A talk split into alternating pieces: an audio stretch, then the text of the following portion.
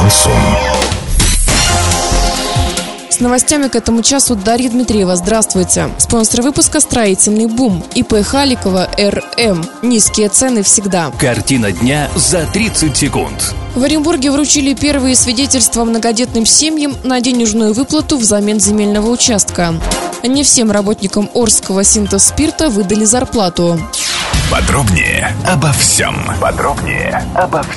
Две семьи получили единовременные денежные выплаты в размере 200 тысяч рублей. Это стало возможным благодаря инициативе главы региона Дениса Паслера. На единовременные выплаты взамен земельного участка в бюджете на этот год предусмотрено 150 миллионов рублей. Инициатива главы области Дениса Паслера, которая предоставляет выбор, что получать — деньги или землю, нашла отклик и у получателей субсидии. На сегодняшний день за данные выплаты обратились уже 23 многодетные семьи.